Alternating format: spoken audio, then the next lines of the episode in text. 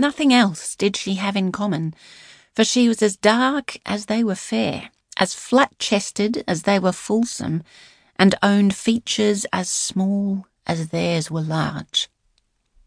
The kitchen was a big bare room at the back of the dim central hall, its brown painted wooden walls contributing their mite to the general atmosphere of gloominess. Peel the potatoes before you go out to pick the beans, missy, said Octavia as she strapped on the voluminous brown pinny which protected her brown dress from the perils of cooking. While Missy peeled the three potatoes considered sufficient, Octavia shook up the coals smouldering in the firebox of the black iron range, which occupied the whole frontage of the kitchen chimney. She then added fresh wood, adjusted the damper to cull more draught, and put a huge iron kettle on to boil. This done, she turned to the pantry to get out the raw materials for next morning's porridge. Oh, bother! she exclaimed emerging a moment later to display a brown paper bag whose bottom corners bled a flurry of oats that floated to the floor like turgid snowflakes. Look at this! Mice!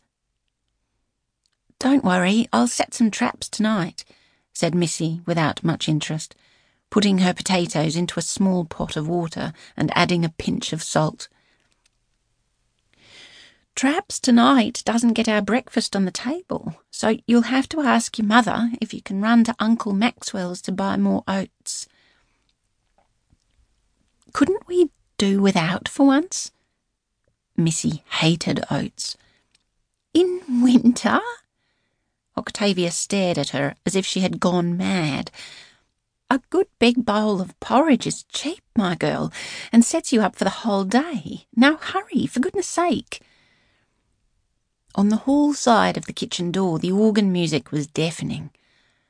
Drusilla was an appallingly bad player who had never been told other than that she was very good. But to play with such consistent ineptitude required remorseless practice, so between four and six every weekday afternoon, Drusilla practiced.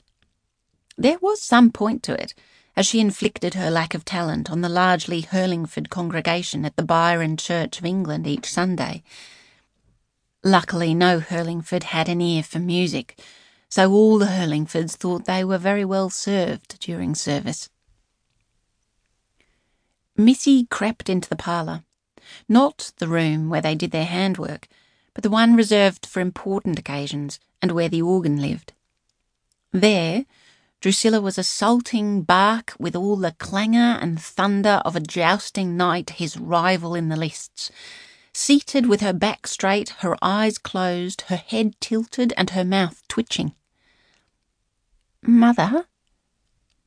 It was the smallest whisper, a filament of sound in competition against whole hawsers. However, it was enough. Drusilla opened her eyes and turned her head more in a spirit of resignation than anger. Well? I'm sorry to interrupt, but we need more oats before Uncle Maxwell shuts. The mice got at the bag. Drusilla sighed. Bring me my purse, then. The purse was fetched, and sixpence fished from its flaccid recesses. Bulk oats, mind. All you pay for with a proprietary brand of oats is the fancy box. No, Mother. Proprietary oats taste much better, and you don't have to boil them all night to cook them either. A faint hope entered Missy's breast. In fact, if you and Aunt Octavia would rather eat proprietary oats, I'll gladly go without to make up the difference in expense. Drusilla was always telling herself and her sister that she lived for the day her timid daughter showed signs of defiance. But this present humble bid for independence only ran up against an authoritarian wall the mother didn't know she had erected. So she said, shocked, Go without? Most definitely not. Porridge is our winter staple, and it's a lot cheaper than coal fires. Then the tone of her voice became friendlier, more equal women. What's the temperature?